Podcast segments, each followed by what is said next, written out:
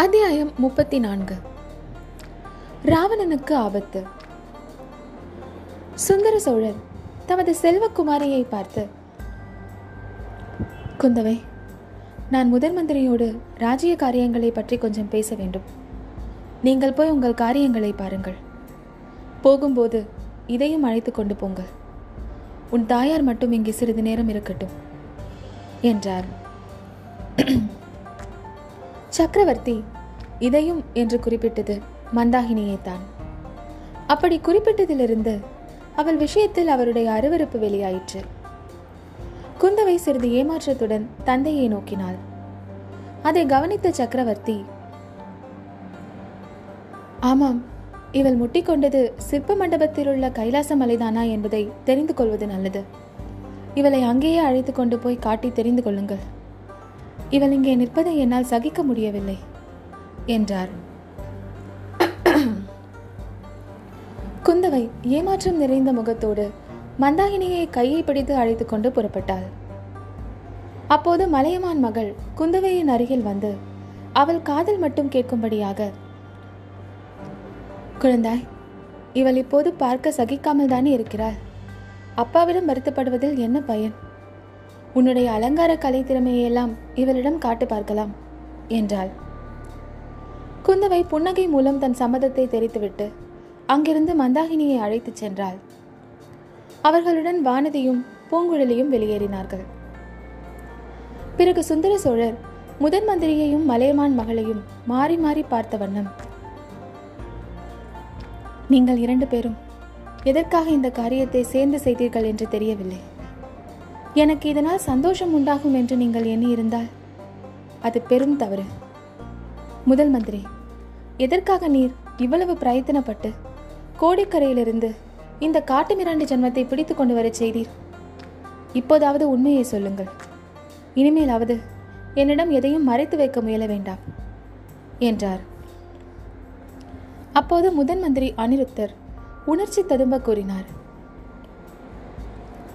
ஒரு தடவை செய்த பிழையை மறுபடியும் செய்ய மாட்டேன். இனி எந்த காரியத்தையும் தங்களிடமிருந்து மறைத்து வைக்கவும் உடன்படேன். உண்மை வெளிப்பட வேண்டும் என்பதற்காகவே இப்போது இவ்வளவு பிரயத்தனம் எடுத்துக்கொண்டேன் தங்களால் ஒரு பெண்மணி கடலில் விழுந்து இறந்ததாக தங்கள் மனம் வேதனைப்பட்டு கொண்டிருந்தது. அந்த சம்பவத்தை தாங்கள் மறந்துவிட்டதாக வெகு காலம் நான் எண்ணிக்கொண்டிருந்தேன் ஆனால் நாளாக ஆக அந்த நினைவு தங்கள் உள்ளத்தின் உள்ளே பதிந்து வேதனையை அதிகப்படுத்திக் கொண்டிருப்பதாக அறிந்தேன். தூக்கத்தில் தாங்கள் அதை பற்றிய கனவுகளைக் கண்டு பலமுறை ஓலமிட்டதாக மகாராணி சொன்னார்கள். அதனால் தங்களை காட்டிலும் மலையமான் மகளார் அதிக வேதனை அடைந்தார்கள். சில காலத்துக்கு முன்பு என்னிடம் யோசனை கேட்டார்கள். அதன் பேரில் நாங்கள் இந்த பிரயத்தனம் செய்ய தீர்மானித்தோம். தங்களின் காரணமாக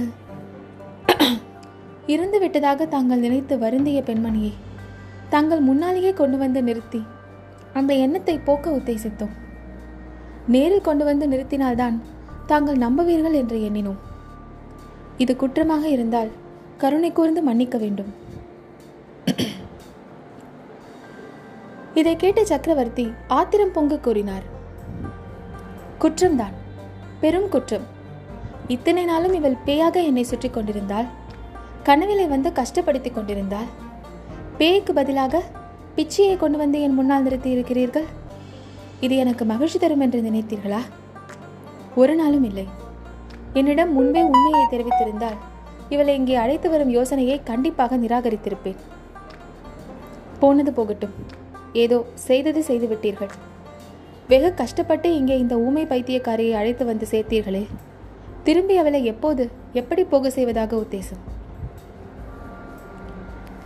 இவ்வாறு சுந்தர சோழர் கேட்டதும் அனிருத்தர் உண்மையிலேயே பேச்சிழந்து நின்றார். அப்போது சக்கரவர்த்தினி சுவாமி இங்கிருந்து என் சகோதரியை திரும்பி போக செய்வதாகவே எனக்கு உத்தேசம் இல்லை இந்த அரண்மனையில் என்னுடனேயே அவர் தங்கியிருப்பார். எனக்கு முன் பிறந்த தமக்கையைப் போல் பாவித்து இவரை நான் போற்றி பூசித்து வருவேன் என்றாள்.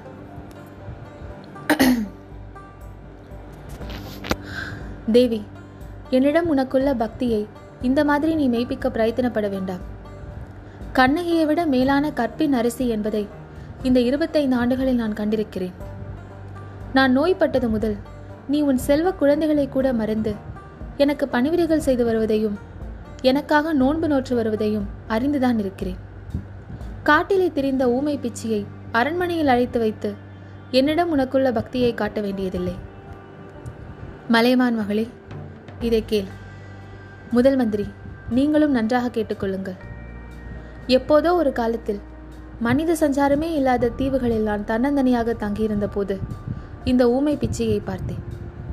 அச்சமயம் இவளிடத்தில் பிரியம் கொண்டதும் உண்மைதான் இல்லை என்று சொல்லவில்லை.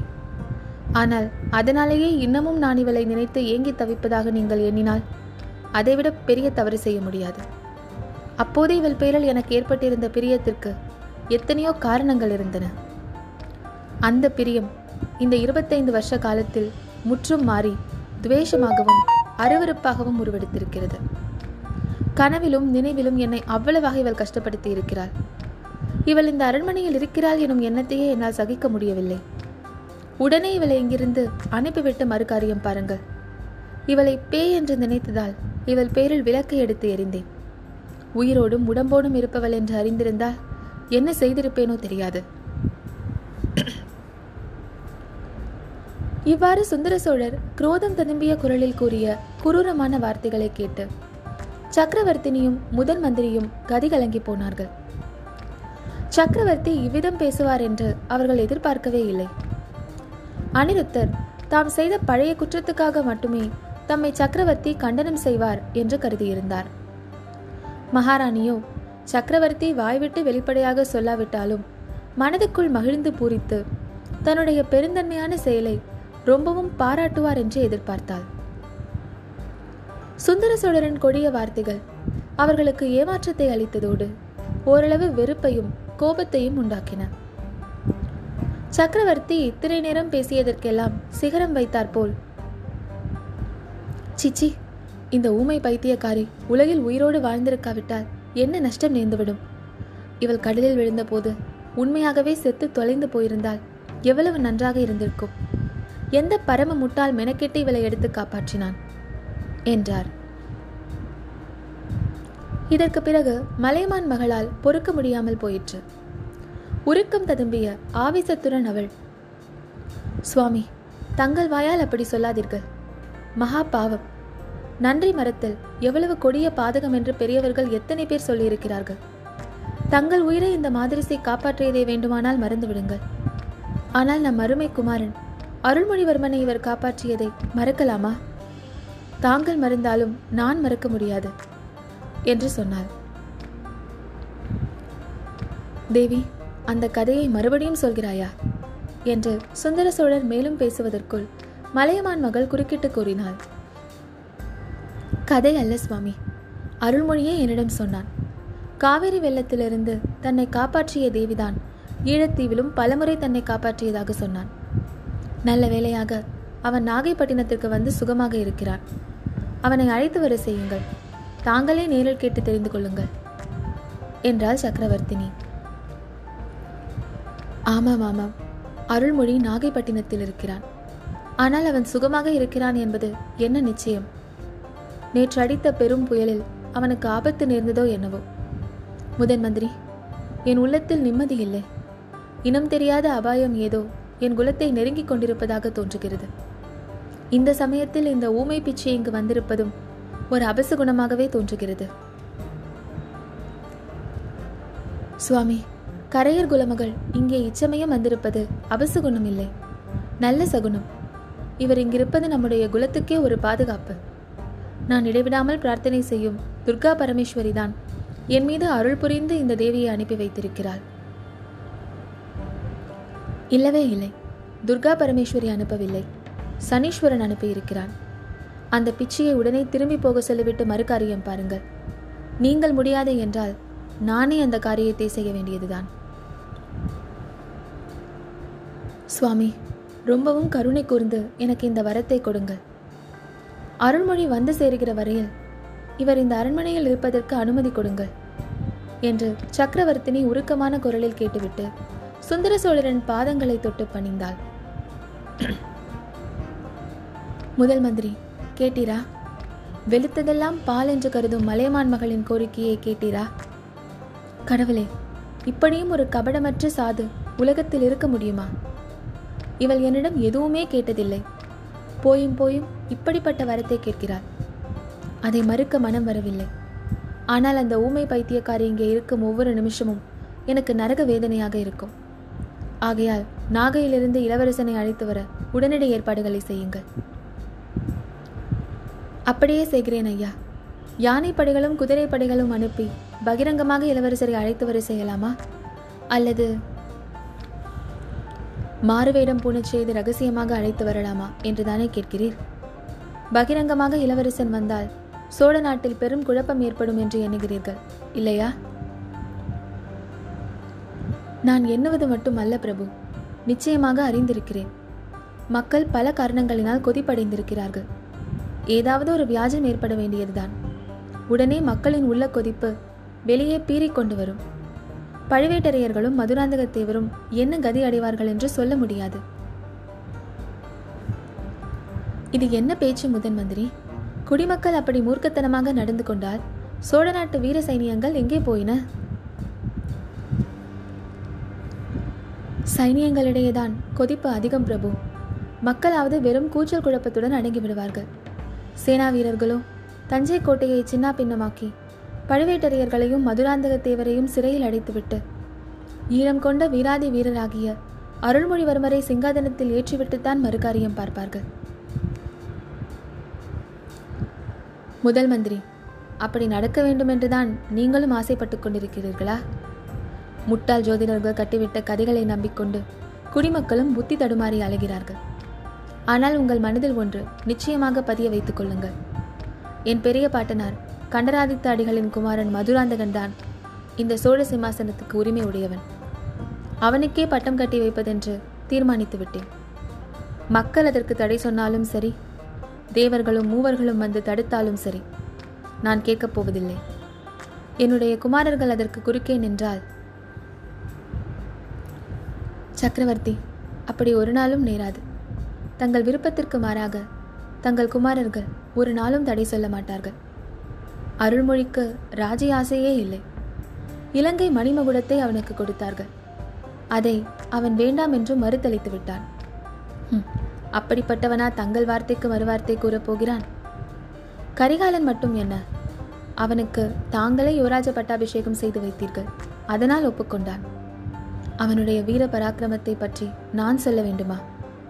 அவன் ஆசைப்பட்டால் தானாகவே அவனுடைய வீர வாளின் உதவியைக் கொண்டு பெரியதொரு ராஜ்யத்தை ஸ்தாபித்துக் கொள்ளக்கூடியவன். ஆனால் அவனுக்கு கூட ராஜ்யம் ஆளுகிற ஆசை இல்லை. தாங்கள் அவனிடம் தங்கள் விருப்பம் என்ன என்பதை பற்றி ஒரே ஒரு வார்த்தை சொல்ல வேண்டியதுதான். ஆம் முதன் மந்திரி. அந்த வார்த்தையை நான் சொல்லிவிடப் போகிறேனோ? அவன் காதல் விழுந்துவிடப் போகிறதோ என்பதற்காகத்தானே எத்தனை சொல்லி அனுப்பியும் இங்கே வராமல் ஆட்டம் போடுகிறான்? சக்கரவர்த்தி பட்டத்து இளவரசர் காஞ்சியில் அற்புதமான பொன் மாளிகையை நிர்மாணித்துவிட்டு தங்களின் வருகைக்காக காத்திருக்கிறார். எதற்காக காத்திருக்கிறான் என்று எனக்கு தெரியும். கம்சன் அவனுடைய பெற்றோர்களை சிறை வைத்ததைப் போல எங்களை சிறை வைத்துவிட்டு சோழ சிம்மாசனம் ஏற காத்திருக்கிறான். அவன் கட்டியிருப்பது பொன் மாளிகையோ அல்லது அரக்கு மாளிகையோ? யாருக்கு தெரியும்? சுவாமி கரிகாலனை பற்றி தாங்கள் இவ்வாறு சொல்வது? கொடுமை. என்றாள் மலையமான் மகள். சக்கரவர்த்தியின் உள்ளத்தை அவ்வளவு தூரம் விஷமாக்கி வைத்திருக்கிறார்கள் என்றார் முதன் மந்திரி. வேறு யாரும் இல்லை. என் மனதில் விஷம் ஏற்றியவன் கரிகாலன் தான். அவன் எனக்கு உண்மையான மகனாக இருந்தால் எத்தனை தடவை சொல்லி அனுப்பியும் ஏன் வரவில்லை? என்று சுந்தர சோழர் கேட்டார். அதற்கு வேறு சரியான காரணங்களும் இருக்கலாம் அல்லவா? நீங்கள்தான் ஒரு காரணத்தை ஊகித்து சொல்லுங்களேன். சக்கரவர்த்தி கரிகாலன் கொள்ளிடத்துக்கு இப்பால் வந்தால் பழுவேட்டரையர்கள் அவனை சிறைப்படுத்தி விடுவார்கள் என்று நாடெல்லாம் பேச்சாக இருக்கிறது. முதன் மந்திரி அம்மாதிரி சொல்லி என் மகனுடைய மனதை யாரோ கெடுத்திருக்கிறார்கள். இவளுடைய தகப்பன் திருக்கோவலூர் மலையமான் ஒருவன் கொடும்பாலூர் வேளாண் ஒருவன். நீங்களும் அவர்களோடு சேர்ந்து கொண்டீர்களோ என்னவோ தெரியவில்லை. சக்கரவர்த்தி நான் யாரை பற்றியும் அவர்களுக்கு பின்னால் பேசும் வழக்கமில்லை. சற்று முன் தாங்களே அபாயத்தை பற்றி பேசினீர்கள். தங்கள் உள்ளத்தில் அவ்விதம் தோன்றுவதாக சொன்னீர்கள். தங்கள் உள்ளத்தில் தோன்றுவது முற்றிலும் உண்மை. சோழர் குலத்திற்கு ஆபத்து நெருங்கிக் கொண்டுதான் இருக்கிறது. அது இரண்டு வழியாக வருகிறது. இந்த நாட்டில் இப்போது இரண்டு விதமான சதிகள் நடைபெற்றுக் கொண்டிருக்கின்றன. பழுவேட்டரையர்களும் சம்புவரையர்களும். நிறுத்துங்கள் முதன் மந்திரி. பழுவூர் வம்சத்தார் நூறாண்டு காலமாக சோழகுலத்துக்கு தொண்டு செய்து வந்தவர்கள். பெரிய பழுவேட்டரையர் இருபத்தி நாலு போர் முனையிலும் போரிட்டு தமது மேனியில் அறுபத்தி நாலு புண்களை சுமந்து கொண்டிருக்கிறார். அப்படிப்பட்டவர் இன்று சோழகுலத்துக்கு எதிராக சதி செய்கிறார் என்று சொல்வதைக் காட்டிலும் சூரியன் இருட்டாகிவிட்டது என்றும் கடல் நீரில் தீப்பிடித்துக் கொண்டு விட்டது என்றும் நான் சொல்வதை நம்புவேன். சக்கரவர்த்தி சூரியனையும் கிரகணம் பிடிக்கலாம். கடல் நீரில் வடவா முகாக்கினி கொழுந்து விட்டிருக்கிறது ஆனால் அதை பற்றி நான் சொல்ல வரவில்லை. பழுவேட்டரையர்கள் சோழகுலத்துக்கு எதிராக சதி செய்வதாக நான் கூறவே இல்லை. மதுராந்தகருக்கு பட்டம் கட்டுவதற்காக அவர்கள் மிகுந்த பிரயத்தனம் செய்து வருகிறார்கள். அனிருத்தரே மகா சிவபக்தராகிய கண்டராதித்தருடைய புதல்வருக்கு பட்டம் கட்ட எண்ணுவதில் என்ன தவறு? சிம்மாசன உரிமை நியாயமாக மதுராந்தகனுக்குத்தானே உரியது? என்றார் சக்கரவர்த்தி. நானும் அதையேதான் சொல்கிறேன் சக்கரவர்த்தி. மேலும் தாங்களே மனம் வந்து மதுராந்தகத்தேவருக்கு தேவருக்கு குலத்து மணிமகுடத்தை அளிக்க தீர்மானித்து விட்டீர்கள். அப்படி இருக்கும்போது பழுவேட்டரையர்கள் மீது என்ன குற்றம்? தங்கள் விருப்பத்தை நிறைவேற்றி வைக்கவே அவர்கள் பிரயத்தனப்படுகிறார்கள். ஆம் முதன் மந்திரி. ஆகையினால் என்னுடைய நன்றி அறிதலுக்கு மேலும் அவர்கள் பாத்திரமாக இருக்கிறார்கள். ஆனால் சக்கரவர்த்தி தங்களுடைய சம்மதம் பெறாத சில காரியங்களும் செய்கிறார்கள். சோழ ராஜ்யத்தை இரண்டாக பங்கு போட்டு காவேரிக்கு தெற்கே உள்ளதை மதுராந்தகத்தேவருக்கும் வடக்கே உள்ள பகுதியை கரிகாலருக்கும் கொடுத்து விடுவது என்று யோசனை செய்து வருகிறார்கள். சம்பவரையரின் மாளிகையில் இன்றைய தினம் அந்த பேச்சு நடந்து கொண்டிருக்கும். சக்கரவர்த்தி நூறு வருஷ காலமாக தங்கள் முன்னோர்கள் பாடுபட்டு விஸ்தரித்த ராஜ்யத்தை விஜயாலய சோழரும் ஆதித்த சோழரும் மகா பராந்தக சக்கரவர்த்தியும் ஈழம் முதல் கோதாவரி வரையில் நிலைநாட்டிய சோழ மகாராஜ்யத்தை இரண்டாக பிளந்து பங்கு போடுவது தங்களுக்கு சம்மதமா? முதன் மந்திரி ஒரு நாளும் அதற்கு நான் சம்மதம் கொடுக்க மாட்டேன். சோழ ராஜ்யத்தை பிளப்பதற்கு முன்னால் என்னை வெட்டி பிளந்து விடுங்கள் என்று சொல்லுவேன். பழுவேட்டரையர் அத்தகைய முயற்சியில் இறங்கியிருப்பார் என்று நான் நம்பவே இல்லை. ஒருவேளை எனக்கு அது பிரியமாக இருக்கலாம். என் மகனுக்கு என் மகனுக்கு பாதி ராஜ்யமாவது கொடுக்க நான் ஆசைப்படலாம் என்ற எண்ணத்தினால்தான் அவர் இந்த யோசனைக்கு இணங்கியிருப்பார். அது எனக்கு விருப்பமில்லை என்று தெரிந்தால் கைவிட்டு விடுவார். முதன் மந்திரி இந்த சோழ ராஜ்யத்தில் ஒரு அங்குல விஸ்தீரணம் கூட குறையாமல் மதுராந்தகனுக்கு பட்டம் கட்டி வைப்பேன். அதை என் மக்கள் எதிர்த்தாலும் சரி பழுவேட்டரையரை எதிர்த்தாலும் சரி நான் கேட்கப் போவதில்லை. சக்கரவர்த்தி பழுவேட்டரையர் எதிர்த்தால் பொருட்படுத்த வேண்டியதில்லை. தங்கள் புதல்வர்களோ எதிர்க்கப் போவதே இல்லை. ஆனால் மதுராந்தகருக்கு பட்டம் கட்டுவதற்கு இவையெல்லாம் தடை அல்ல. அந்த தடை இன்னும் பெரிய இடத்திலிருந்து வருகிறது. தாங்களும் நானும் இந்த சோழ நாட்டு மக்கள் அனைவருமே போற்றி வணங்கும் தெய்வ பெண்மணியிடமிருந்து அந்த தடை வருகிறது. சில நாளைக்கு முன்பு கூட அவரிடம் பேசி பார்த்தேன். செம்பியன் மாதேவியை நீங்கள் குறிப்பிடுகிறீர்கள். அந்த மாதரசியின் மனதையும் யாரோ கெடுத்திருக்கிறார்கள். நான் என் புதல்வர்களுக்கு பட்டம் கட்ட ஆசைப்படுவதாக பெரிய பிராட்டி கருதி வருகிறார். முதல் மந்திரி அவரை உடனே இங்கு அழைத்து வருவதற்கு ஏற்பாடு செய்யுங்கள். நான் அவருடைய மனதை மாற்றிவிடுகிறேன். சக்கரவர்த்தி அது அவ்வளவு சுலபம் அல்ல மகான் கண்டராதித்தர் தமது தர்ம பத்தினிக்கு ஏதோ கட்டளையிட்டு சென்றிருக்கிறார். அவருடைய மரண தருவாயில் நான் அவர் அருகில் இருந்தேன். மதுராந்தகனுக்கு பட்டம் கட்டக்கூடாது என்பதற்கு முக்கிய காரணம் இருக்கிறது. அது என் துணைவிக்கு தெரியும் என்று தங்கள் பெரிய பாட்டனார் சொன்னார். முதன் மந்திரி அப்படிப்பட்ட தடை உண்மையில் இருக்கிறதா? அது என்னவென்று உங்களுக்கு தெரியுமா? சக்கரவர்த்தி தெரிந்திருந்தால் தாங்கள் கேட்கும் வரையில் காத்து கொண்டிருப்பேனா?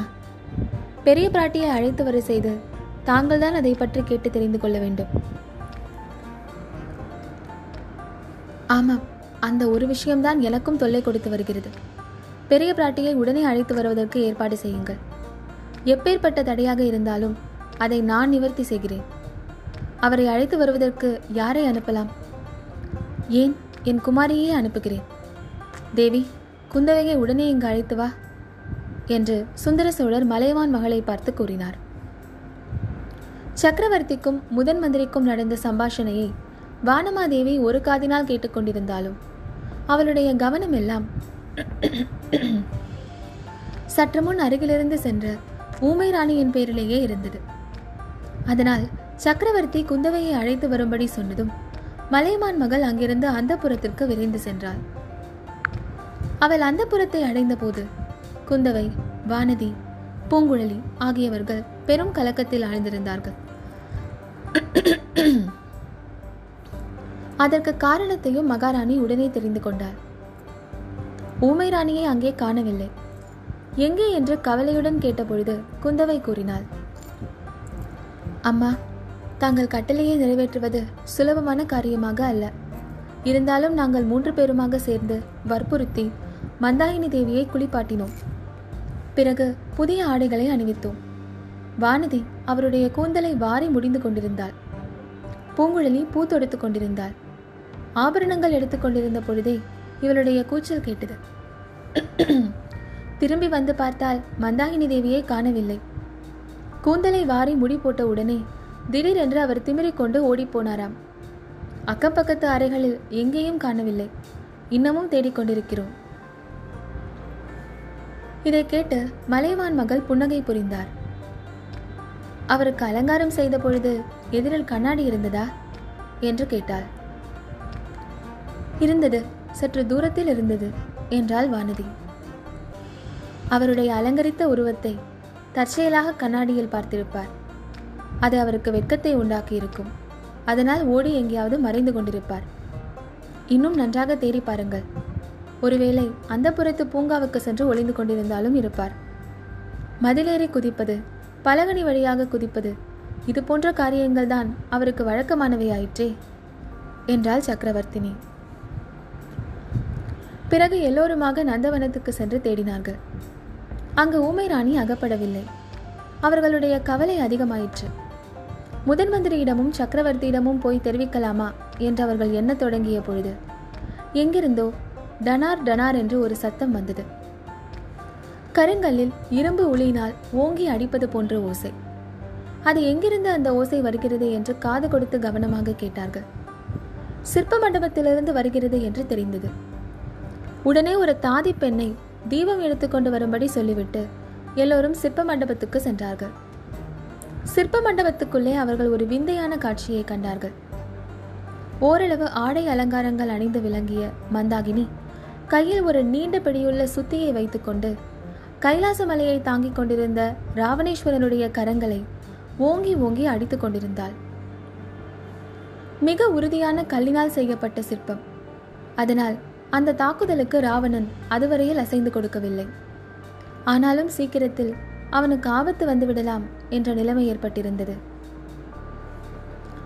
கைலாச மலையை தாங்கிக் கொண்டிருந்த ராவணனுடைய கரங்களில் இரண்டு மூன்று கைகள் ஒடிந்து விட்டால் மலையே இடம்பெயர்ந்து அவன் தலைகளின் மீது இன்னும் நன்றாக உட்கார்ந்து விடக்கூடும். தலைகள் சுக்குநூறாக நொறுங்கிவிடக்கூடும் அத்தகைய ஆபத்தான நெருக்கடியில்தான் குந்தவை முதலியவர்கள் சிற்ப மண்டபத்துக்குள் பிரவேசித்தார்கள். அவர்களுடைய வரவை பார்த்ததும் மந்தாகினி தன்னுடைய கையில் பிடித்திருந்த சுத்தியை கீழே போட்டுவிட்டு வந்தவர்களை பார்த்து புன்னகை புரிந்து கொண்டு நின்றாள். மண்டபத்துக்குள் பிரவேசித்தவர்களில் பூங்குழலியை தவிர மற்றவர்களின் உள்ளங்களில் இவள் ஒரு பைத்தியக்கார பிச்சிதான். சக்கரவர்த்தி இவளை கண்டு அருவறுப்படைவதில் வியப்பொன்றுமில்லை என்ற எண்ணம் தோன்றியது. மலையமான் மகள் மற்றவர்களை பார்த்து பெண்களே இதை பற்றி சக்கரவர்த்தியின் முன்னிலையில் யாரும் பிரஸ்தாபிக்க வேண்டாம் என்று எச்சரிக்கை செய்தாள்.